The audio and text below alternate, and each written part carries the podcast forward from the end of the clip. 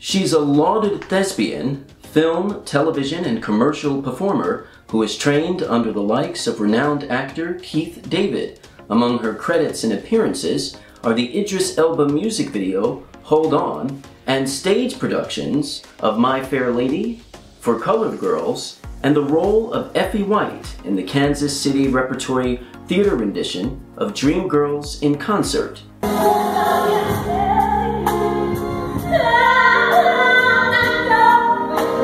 Just to name a few. She holds an M B A from Keller University, and she's a fellow alum of Saint Augustine's University, where she earned her B A in Mass Communications. I'm honored to have Lanette King as my guest on this special edition of R X G Exclusives Season two. We must open up our minds.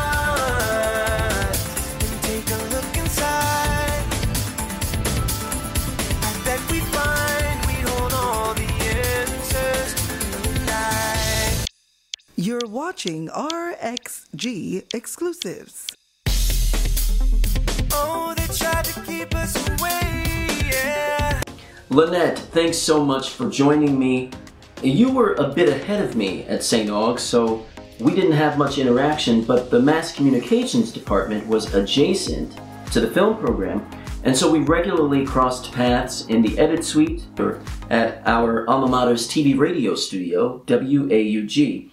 However, I had no clue you were so gifted as an actor and a vocalist. Where did that passion come from, and how was it nurtured?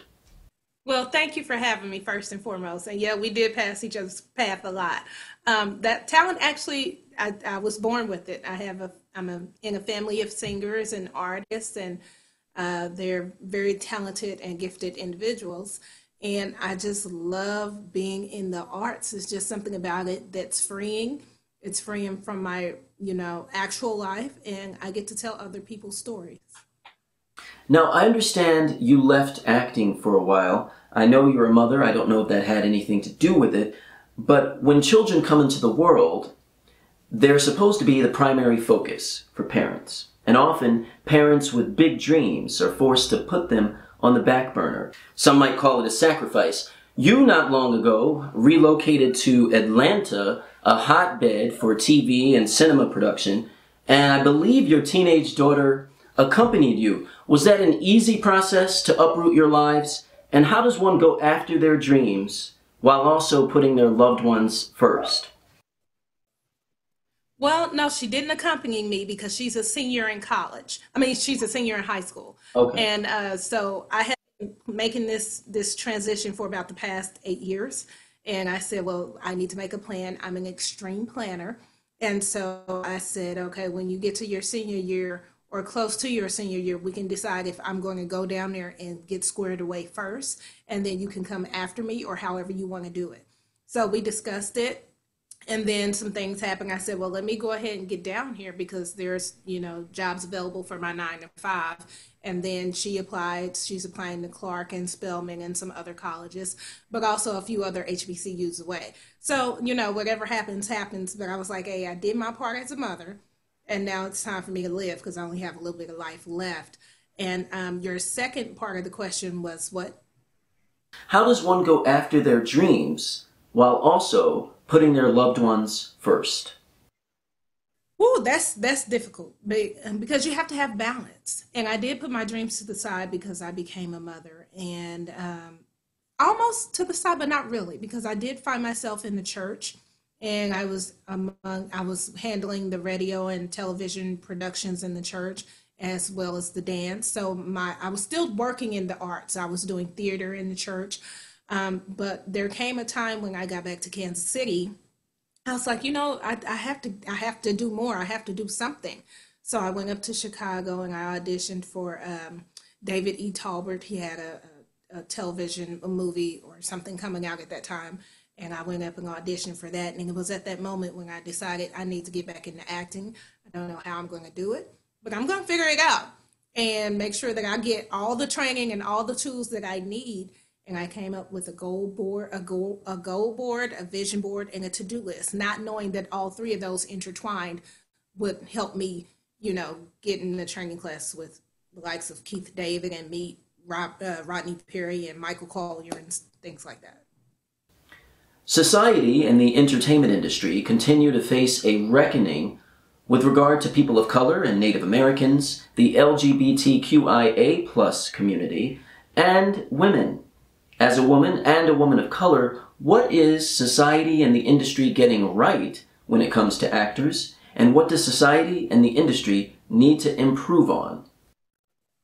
Uh, well, they're getting, right now, I would say that they're really working towards getting more of us on the screen, more of us behind the scenes as well, uh, more of us in the writing room.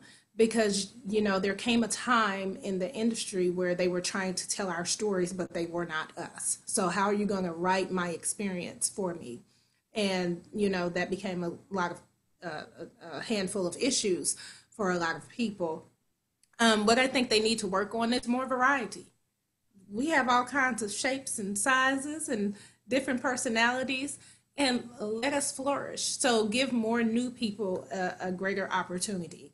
And, you know, that way we can have the, the, the, the representation that we have right here outside of T V, outside of radio, will look like, you know, on the screen what we look like in reality. Between your screen and stage work and social media presence, your ability to transition between laugh-out-loud funny and soul-stirringly dramatic is seamless. Whether it's scripted or you giving a candid culinary critique, just do something. Yeah. Your performances have earned both viewer and critical acclaim. Lanette is terrific, stunning, her comedic timing impeccable. She forces the audience to train their eyes on her as she grabs control of the scene, the stage, and the audience's senses. So just a few of the quotes folks have said about you. How do you prepare for a project? Do you have a particular process, and is it different each time? It is di- different each time. Each, each medium that I use is different, whether it's for a voiceover or for theater or for musical theater or just uh, print modeling, um, television. Everything is different. So it depends on the piece. Um, For, for an August Wilson piece, I'm going to read it all the way through. I need to make sure what these relationships are and who is the person that I'm playing. No, what's her backstory? What's, what's the story that happens afterwards? I really need to get to know these characters. And right now we're in a place where sometimes you have your writers available and sometimes you don't. But when you don't have your writers available or your authors, it's like you got to do a whole lot more work. Because they give you things on the page, but you need to be able to put yourself in that, remove yourself. That way you can engulf this character and know their pains and what makes them happy. And do that, does this character even like a peanut butter and jelly sandwich? How would this character walk? Um, there was one particular production I was in where I played two different characters. And to go and speak to the audience afterwards, they were like, well, where is uh, the Cotton Blue character? Where? And I was like, I'm right here. Everybody else on the stage, minus one person, changed characters. And they knew exactly who every character was but me. And I took pride in that, because that means I took each character for what you gave me on that page. And I sat down and I studied, and I wanted to know, what do you want from me? You're on this page, but I have something I need to give. You have a story you need to tell. You need me to tell for you. And I'm, I'm trying to do that to the best of my ability. So I'm talking to the people on the page, because I need other people to see exactly who you are. Wow. And I know that you, you're, you're a coach as well, correct? I, you help other actors with their careers? Because I can tell that, you know, you can...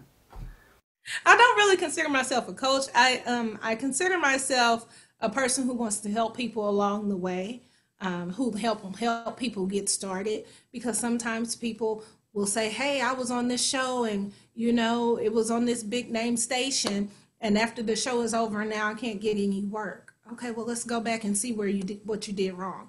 Maybe you ended up being a union actor and you weren't really trained, and they don't think about that. or maybe you're trying to jump ahead, put the, you know, the cart before the horse. So I give them all those scenarios and I say, hey, this is what life looks like in theater. This is what the day in the life looks like if you're doing musical theater. This is what regular theater looks like. You know, this is what uh, print modeling looks like. So I give them all of that and I tell them, you know, these, these are industry standard training. So people, they're looking at your resume, this is what they want to see, not whoever you're training with in your local hometown. So those are the things that I like to share because I spent a lot of time um, figuring things out on my own and wasting time driving four and a half hours back to somebody who just decided, oh, well, I don't want to do this anymore.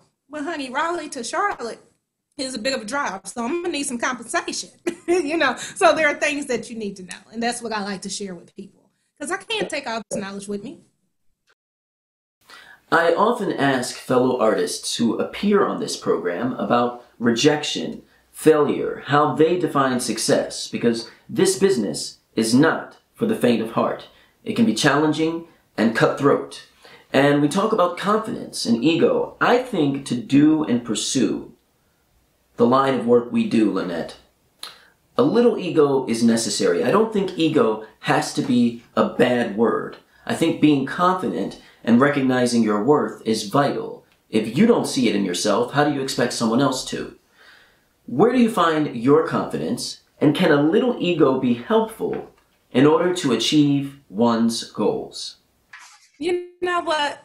I find my confidence, sometimes I have to spend a lot of time talking to myself in the mirror, um, boosting myself up, because, you know, people will call me and say, hey, Lanette, can you sing background for this? Or, hey, we had somebody drop out and we know you're not going to audition for this musical part, but we know you can do it. Um, I have to spend a lot of time talking to myself like, Lanette, why, why can't you see what other people see?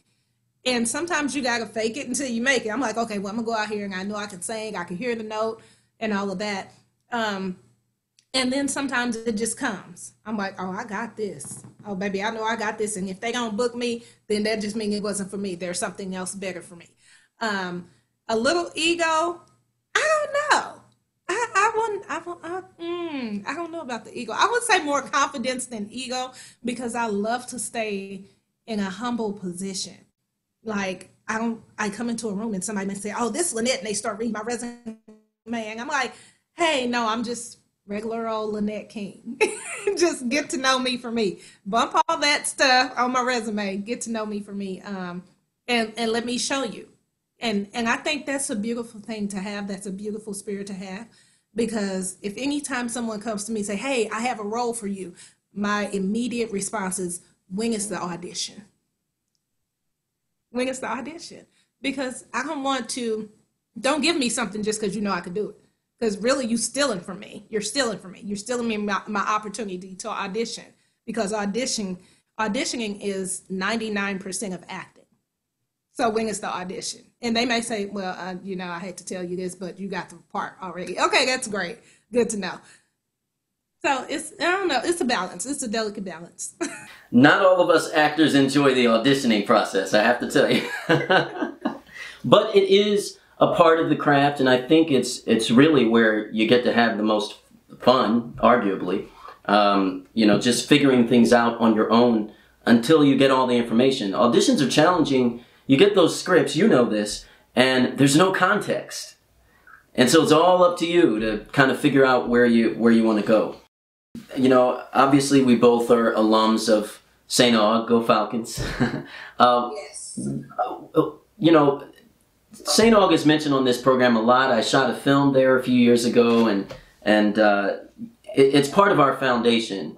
And so I have to ask, what did you learn from being at that H B C U that you now have taken into your career and life? Oh my goodness, I learned so much from being at Saint Aug. Like, I absolutely loved my experience because I went there because I didn't know anybody in the entire state. That's why I didn't go to Clark Atlanta. That's why I didn't go to Howard, because I knew at least one person from Kansas City who was going to be there. But Saint Aug just taught me so much. It taught me how to work with people from different walks of life, because although, you know, it's at H B C U, everyone there wasn't Black. Um, it taught me how to train my ear to listen to people uh, because all the dialects were different. Just because you're you sound like you're from the Bahamas doesn't mean you're from the Bahamas. Just because you sound like you're from Ghana doesn't mean you're from Ghana. Um, it taught me about different foods. It, it, gave, it just gave me the experience that I needed for life. Uh, most of my teachers were not Black. So that gave me a different opportunity because I needed to know how to work and talk to people uh, because where I came from in Kansas City, majority of the people I went to school with were Black. Everybody was Black, you know, segregated.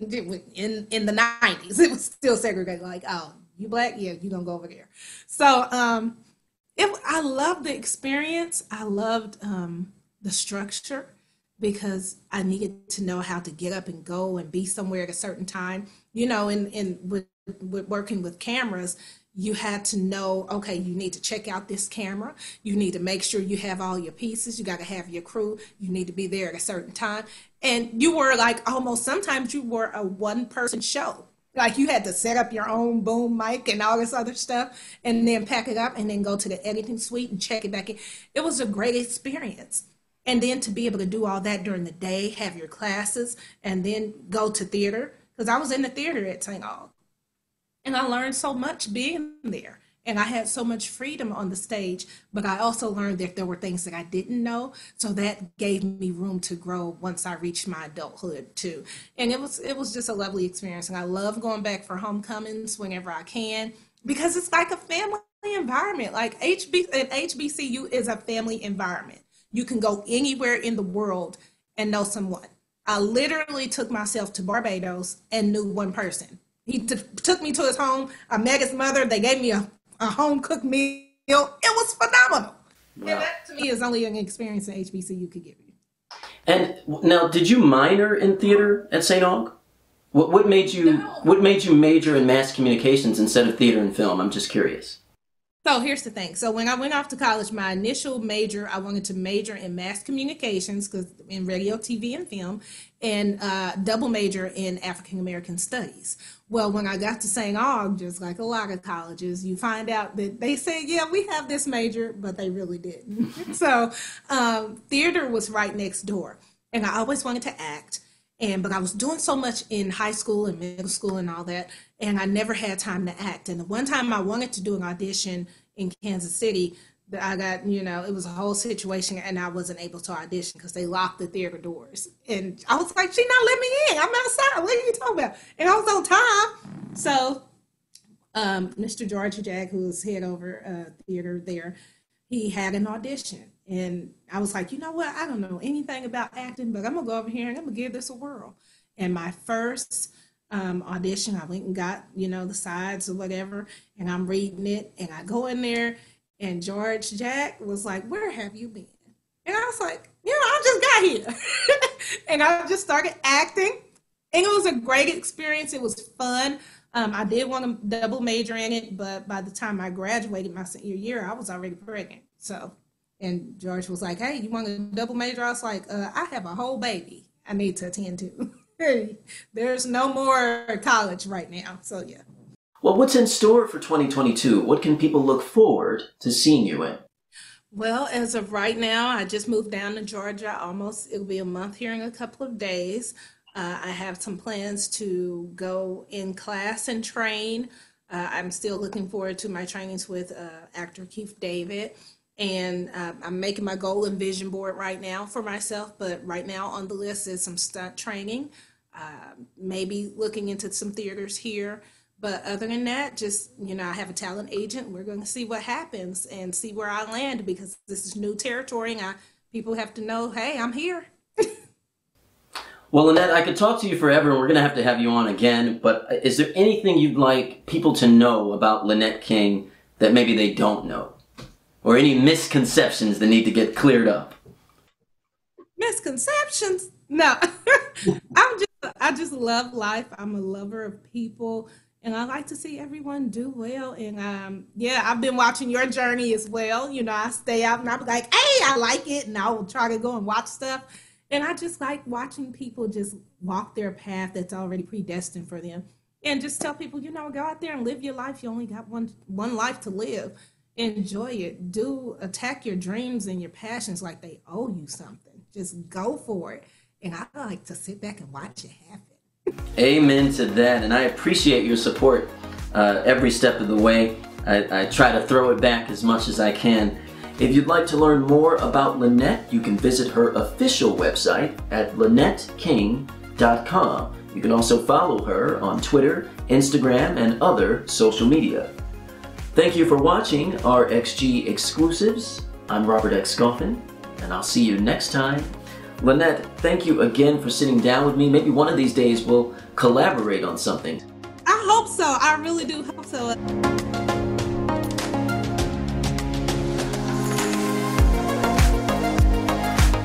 Make sure to like, comment, and hit subscribe on our YouTube channel so you never miss out. R X G Exclusives, hosted by Robert X. Golphin, now playing.